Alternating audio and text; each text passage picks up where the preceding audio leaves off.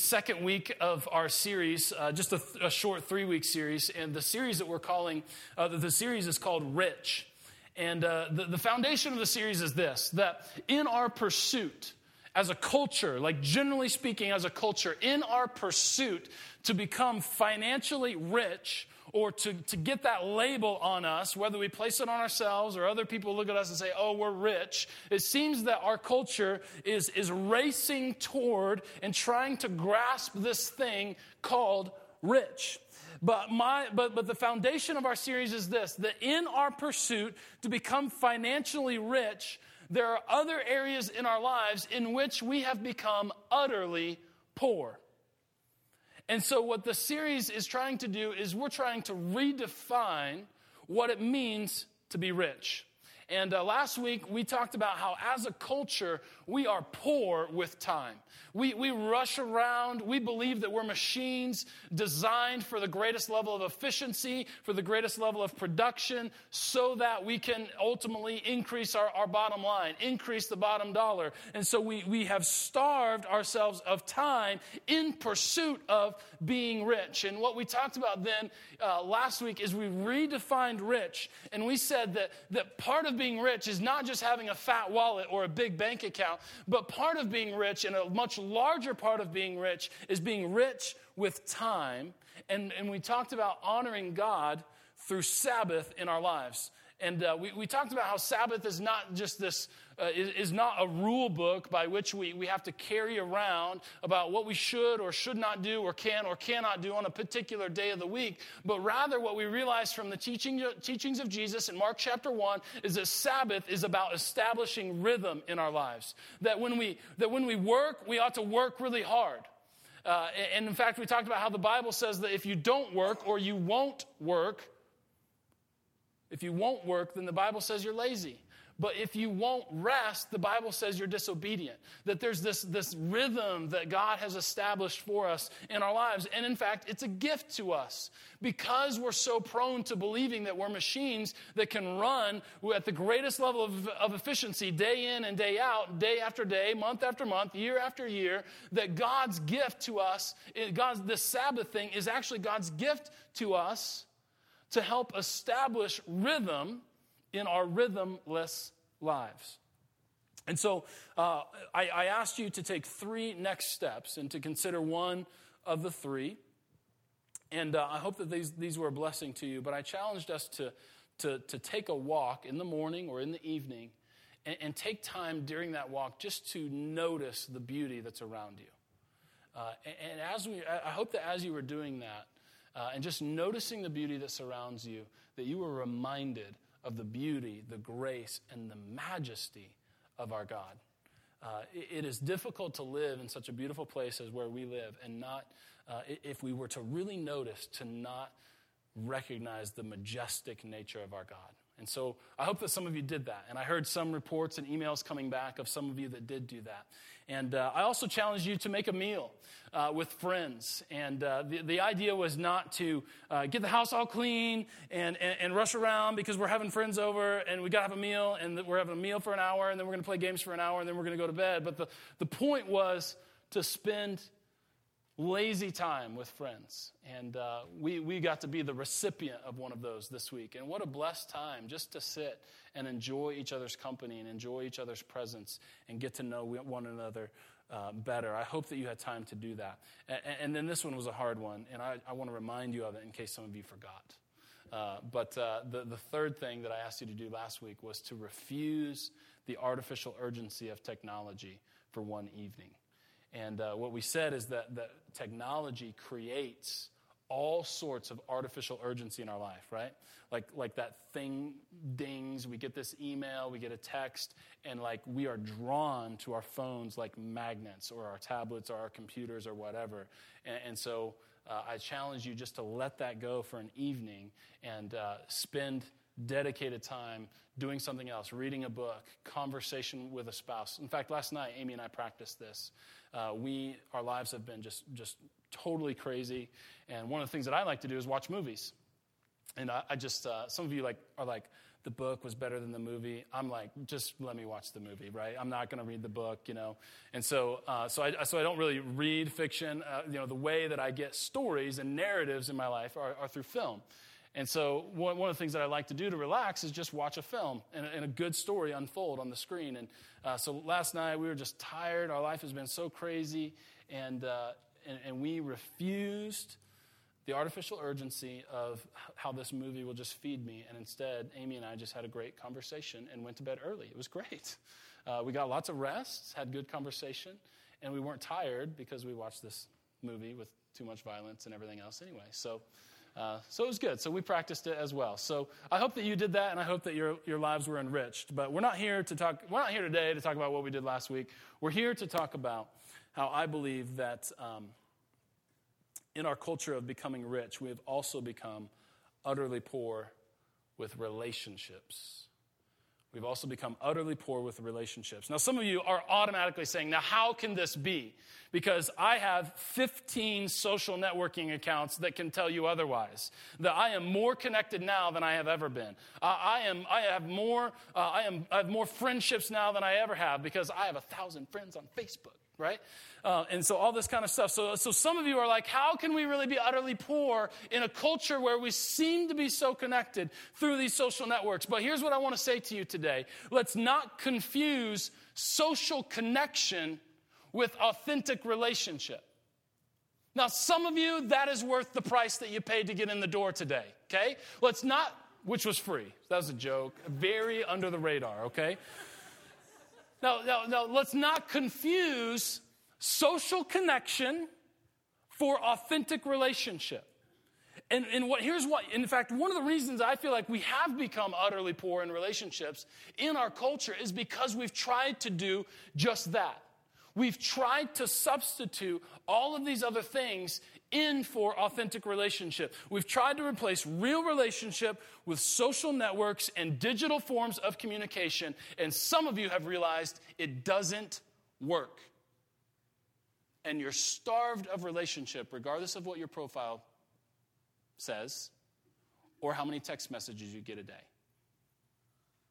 Right? We have, we have tried to replace real relationships with all these digital forms of, communi- of communication and digital forms of relationship. And as a culture, what we're finding out is that it simply does not work. It is not a replacement for real, authentic relationship. And so, in our pursuit of becoming rich, we've become utterly poor in relationships. Now, the classic examples example of this of, is that we have as a culture, now I'm making blanket statements, but I see this all the time, I see evidence of it all the time, is that as a culture, we have lost what is the appropriate form of communication. And we are under the illusion of connectedness. So, so the reason that we're so connected and yet still starving is because we've not only tried to substitute this for this, but as a culture, we've lost what it means, and we've lost the, uh, the, the, the art of realizing what is the appropriate form of communication. I have this particular kind of message, and I have before me all kinds of options to communicate that message. I could post it to my wall and share it with the world. I could email it. I could write a letter. I could make a phone call. I could set up a meeting, tell them face to face. I could send them a direct message on Twitter. I could send them a fax. Come on, 1985 called and they want their fax machine back. Okay? So, Classic examples of this couples have conflicts over text messages. Come on. We've lost the appropriate form of communication. Man, I sent her a text and it was like, oh, it was only five miles long. And then she sent me back, it was like 10 miles long. And I was like, how am I supposed to understand that? And all this, I'm like, call her! You know, just call her and, and work it out in five minutes rather than taking 10 minutes to send a really long text messages. So couples have conflicts over text messages. This is the classic example that we have lost the appropriate form of communication in our lives and our relationships are starving because of it. Or how about this? This is, so I'm going to I'm going to get some amens on this one. How about this? That person that posts way too much information on their wall. Right? Like you read it and you're like, oh, I did not need to know that. or, or even worse, is when they post way too much information on your wall. Like, how's that rash on your butt? And you're like, what? That was in confidence, man. Now you're telling the whole world. And so, you know, we've lo- the point is, we've lost the appropriate form of communication. And what it does, some people are really worried that in this kind of socially connected network that we're going to lose the art of real connection. Here's what I think. As we, become, as we go more and more into the, to the Twitter culture and the Facebook culture, real relationship and real connection will actually become more valuable. And in fact, that's what the scripture calls us to. And, so the scripture doesn't make any statements about whether you should have a Facebook profile or not. But, but the scripture does say all kinds of things about being in authentic relationship with one another. And, and so what has happened is social networks have well, actually, I'd like to make a statement that I think social networks are a good thing. I think they have a place and they can enhance real relationship, but they can't replace or be a substitute for that. Uh, and, and, so let me tell you about some other ways that we've become utterly poor in relationships. We've, we've grown up in a culture that's very individualistic. It's very look out for number one, become rich at all costs, do whatever it takes. And oftentimes, what that equals or the result of that is that we, we, we go about that pursuit never considering the welfare of, the, of other people that might be in our path of, of that pursuit. And so, for example, you, will come across many high profile people in high profile jobs that lose their marriages because of the time or the stress or whatever that's required to make all that money at that particular job. And, and, uh, and it happens all over, but not just in high profile jobs, where, where you're seeking the pursuit of rich at the expense, at a far greater expense, of relationships. Um, and so I would also encourage you to consider Zacchaeus. He was a tax collector in the first century. Be, being a tax collector meant being hated, uh, right? Like you, sometimes you read the scripture and you're like, why, is why are tax collectors always called sinners, right? And why are they so hated? I mean, I hate the IRS, but I mean, that seems a little strong to call them a sinner, all this kind of stuff, right? I mean, it's kind of, it's kind of a curious thing. Well, in the first culture, or in the first century culture, what it meant to be a tax collector was to work for Rome but not be, for, be from Rome. In other words, you're working for Roman rule, collecting their taxes, but in your hometown. So you're collecting taxes from all these people that you grew up with. You went to kindergarten with them, then you went to grade school, then you went to high school, and now you're, and, and Rome is hated all that time. They're like the, uh, the arch enemy, you know, and then they, then all of a sudden you start working for them. And so the tax collector in the first century was hated not only by their friends, but also by their family. And you might say, well, what is the motivation to be a tax collector if you would lose every valuable relationship in your life? It was a great paying job because you could collect as much as you want, wanted extra, and keep it. And Rome didn't care. And so you got all kinds of money for being a tax collector. So Zacchaeus, when we see him in his story in the Gospels, we see a broken man, void of any relationships, but, in, but very, very wealthy. Sometimes in our pursuit of being rich, we lose something that's far more valuable. That's the point that I'm trying to make. And in fact, it's, it's actually tempting many times to, to go down that route. Uh, because there's some of you today that are working far too many hours at the expense of your relationships of your family. But your motivation for working so many hours is to take care of the ones that you love but you are losing them in your absence. Does that make sense? And so maybe what, maybe what the Lord wants to say to some of you today is that you just need to, you just need to not work so much. You need to cut it off at 40 hours or 45 hours and start investing into the lives of the people that love you and that you love. Last week I said, Are you willing to become just a little bit more financially poor if you would become utterly rich and with time? And that this week, I want to flip around that question. I want to say, are you willing to become just a, a little bit more financially poor to become utterly rich with relationships? Like, are you willing to say no to the overtime so that you can invest in the lives of, of your family or your friends or your loved ones? Now, I know that there's I know that there's ebb and flow. I know there are seasons in life where like the bills are coming and it's like I have to do this in order to make it work. I know that. But make sure that it's for a season and don't get caught in the cycle of seeing the big paycheck when, it, when the work comes at the expense of those other relationships. Okay?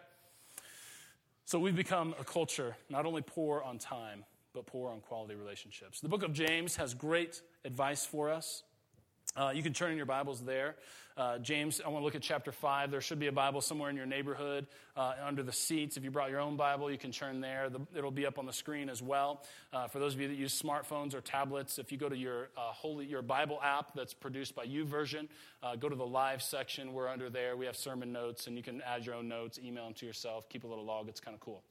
Um, so, so for those of you that are digitally savvy, uh, then I encourage you to do that. But, but James, um, what James does right at the end of his book, uh, which, by the way, is intensely practical. James, as a book, almost didn't even make it into the canon of the Bible. Uh, in other words, it almost wasn't a book of the Bible because it was so in your face and so intensely practical that people didn't like it. That when you read it, it kind of, it kind of, and you read it, and then you look at your life, and you're like, it, it just kind of it rubs you the wrong way. And so it can be intensely practical, that, and so much so that it almost didn't even make it into the biblical canon. But here it is, it's part of God's word, and uh, we have some really practical things for us in our communal life together. So I want to talk to you today about the currency of connection, the currency of connection, that we might become utterly rich with relationship. Let's, uh, let's read 13 through 16, just a short passage here this morning. James chapter 5, verses 13 through 16 says this If anyone among you, uh, is anyone among you in trouble, let them pray. Is anyone happy? Let them sing songs of praise. Is anyone among you sick? Let them call the elders of the church to pray over them and anoint them with oil in the name of the Lord. And the prayer offered in faith will make them well and the Lord will raise them up. If they have sinned, they will be forgiven. Therefore, confess your sins to each other, pray for each other so that you may be healed. And the prayer of a righteous person is powerful and effective.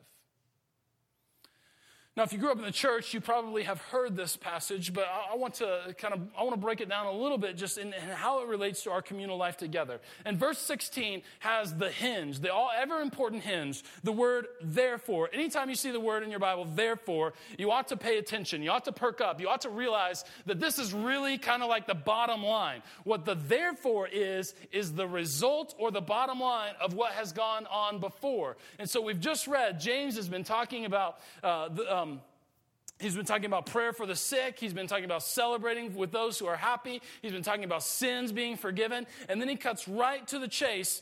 Therefore, confess your sins to each other, pray for each other, and the prayer of a righteous person is powerful and effective. Now, this, this uh, subject of confession is, is never good. I mean, it's like do we want the pastor to talk about tithing or confession? Tithing or confession? And you we're like, uh, is there like a letter C? You know, I mean, it's not, we don't, we don't want to talk about it. Uh, but, but here we go. And, and, some of you might say, well, well I mean, I, am all about confessing, uh, but I just, I just do all my confessing to God.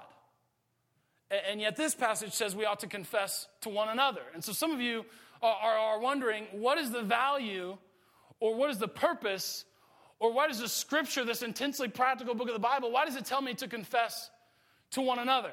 Why do I have to do that? Well, well in short, confession builds community. Confession builds community.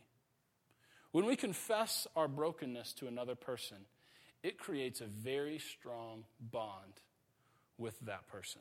And here's the reason why. If you're here today and you're struggling with something that is unconfessed, you are, under the, you are most likely under the impression that you are the only one that struggles with that. And you feel so alone and you feel so isolated. And, and you're fearful that if you were ever to come out in the open, that everyone would look at you and say, and, and prove what you have thought right. None of us struggle with that. That's your, that's your number one fear. And so, what the, what the enemy does in our life is he whispers a lie in our ear over and over and over again that hides the, hides the secret and says, You are the only one that struggles with this. That's what the enemy whispers in your ear over and over and over again. And so we are we we struggle with bringing it out in the open because of that fear. And the result is that we just all pretend like everything's okay. Right? Like, like I'm going to church, so I got to put on my church face. Church is a happy place, so I have to be happy. Right? And, and so we, we pretend like everything is okay because we've believed the lie that what we struggle with, only we struggle with it. The beauty of confession is this that if you are the one confessing, number one, it breaks the power of the secret by bringing it out in the open. That just the act of confessing itself will weaken the grip that that thing has on you. And I don't know what that thing is. Uh, it may be something deep, like an addiction. It may be something, something else altogether. It may be, maybe, maybe just bringing out in the open. I really struggle with insecurity. But whatever that is, it, as, for as long as we hold it under, for as long as, as we are, as we just have this thing going between us and God, and God already knows everything anyway, and so it seems pretty easy to confess to God, right? God, you already knew this, but let me bring it out in the open. That's easy because He already knew. But for as long as we're holding it under and under the impression that we are the only ones that struggle with it, that thing has a tighter and tighter and tighter grip. Just the act of confessing it, bringing it out in the open, loosens that grip automatically. But here's the other beauty of confession that person that you're confessing to just might say the words, Me too. Do you know some of the most powerful words that you can ever hear from someone else are those two words Me too. Man, I'm, I'm like really struggling with this thing, and, and it's got a hold on me, and, and I've tried this and this and this. Me too. Let's walk through it together. Or you might hear the, you might hear the opposite response. I used to struggle with that. But praise be to God, He's walked me through it. And let me share my journey with you and I'm going to walk through it with you.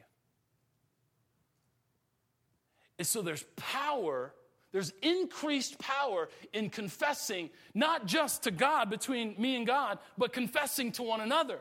Because it opens up, it, it opens that situation up to all kinds of possibilities of what God might do in your life. It, you know, I used to struggle with that, but let me help you through it. I'm struggling too. Me too are some of the most powerful words you can ever hear and the confession breaks the secret's power. And as long as you hold it under, as long as it stays unconfessed, and as long as you keep pretending like everything is okay, then that thing gets a tighter and tighter and tighter grip. And some of you are here today and you're holding in a secret. And when I talk about that tight grip, you wouldn't say it out loud, but you're thinking to yourself, man, I know. I've been there. I am there. Maybe your next step today, maybe what God is, is asking you to do and telling you to do today, is to go to a trusted person and bring it out in the open. And allow the victory and the resurrection power of the gospel to flow through your life because of that confession. Just by virtue of bringing out in the open will do all kinds of good toward victory. But we have to confess it to the right person. You have to confess it to someone you trust. You have to confess it to someone that you know isn't going to put you down or harm you. In other words, you have to confess it to a person that you are fully confident is, is going to be responsible with the information you give them. But I'm telling you, these sort of like the illusion of openness that we have because of our social networks are such a fake imitation for real, authentic community and openness and confession. I mean, somebody might, might, might reveal something about how they're feeling when they're in a line at Target or whatever, and how, you know, they might reveal sort of their, their dirty nature, like, oh, I hate this person because they're taking too long. That's not real confession. I mean, these sort of like a confession on a Facebook wall is, is not a confession. It's, it's asking for something very in return that's very unhealthy. But real, true connection, authentic community is, is part of that picture, is brought through confession. And so James tells us, therefore, after talking about the power of prayer, after talking about how sins are forgiven, after talking about shared joy, he says, therefore, confess to one another. It's a beautiful thing, but it's a difficult thing. It's much easier to talk about it than to actually do it. But confession creates a bond that simply cannot be recreated on a social network. And all of those things are just a cheap substitute for real for the real community that we're starved of. So, so James is, James, one of James's instructions to us is confess to one another. Now, the, the next part is uh, to pray for one another. Confess your sins to each other and pray for one another that you might be healed. And in fact, most of the, the passage that we talked about is talking about prayer. Prayer for those who are, who are sick. Pray for those who are uh, in trouble. If any among, is anyone among you in trouble, then pray. Is, is anyone sick, then pray and bring the elders of the church together. And, and so scripture is very clear, particularly in this passage, that we ought to, to pray for one another. And this passage in particular gives us some really powerful words, some really powerful phrases. It says, a prayer offered up in faith will make them well. That's a powerful thing.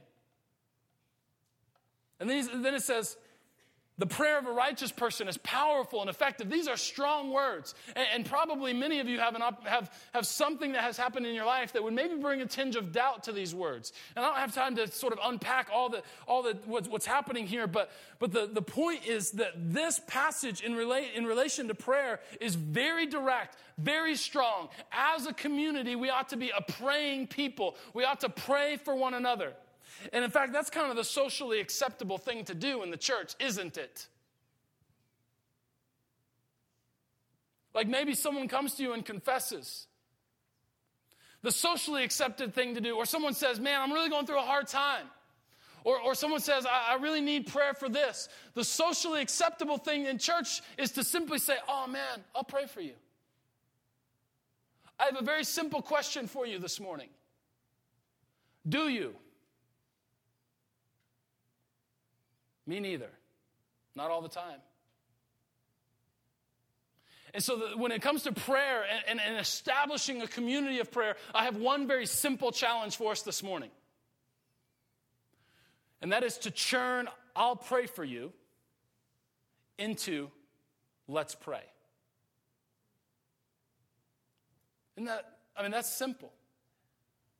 Yeah, but we're in Starbucks. It's all good. Let's pray. Yeah, I mean, we're in Old Town. And New West Fest is going on. It's loud. And there's people dressed really weird. What are they going to think of us? It's all good. Let's pray. Like, like I, I, wonder, I wonder how our, our community life together would be different if we would simply, every time that we were tempted to say, I'll pray for you, why don't we just say, let's pray and take a minute two minutes, three minutes, 10 minutes, however long it takes to really pray for that person in that situation. Man, I'm struggling here. Let's pray. Man, I got to confess this. Let's pray for God's victory in your life. I mean, that's a powerful thing to do. And one of the things that I'm committed to do as a pastor. Because probably the words, some of the words that I say the most often are, I'll pray for you. Man, if I'm just totally candid and totally upfront, I, I don't always remember to pray for you like I promised. That sucks, I know. But I'm not perfect. I'm a regular guy like you guys are. And so my commitment is to turn these words of I'll pray for you into let's pray. Where our first response is to pray for someone that reveals a need and so, well, what also happens is, you know, we're talking about community and this currency of connection.